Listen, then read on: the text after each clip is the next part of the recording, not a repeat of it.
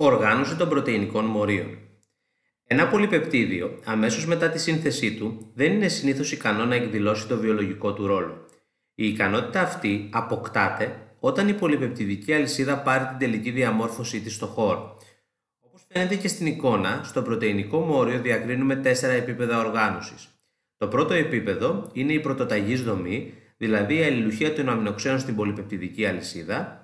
Στο δεύτερο επίπεδο, που αποτελεί τη δευτεροταγή δομή της πρωτεΐνης, η πολυπεπτιδική αλυσίδα αναδιπλώνεται και αποκτά είτε ελικοειδή είτε πτυχωτή μορφή. Στο τρίτο επίπεδο, η πολυπεπτιδική αλυσίδα, πτυχωτή ή ελικοειδής, αναδιπλώνεται στο χώρο ώστε να αποκτήσει μια καθορισμένη μορφή την τριτοταγή δομή. Αν η πρωτεΐνη αποτελείται από μία μόνο πολυπεπτιδική αλυσίδα, το τελικό στάδιο της διαμόρφωσής της είναι η τριτοταγής δομή.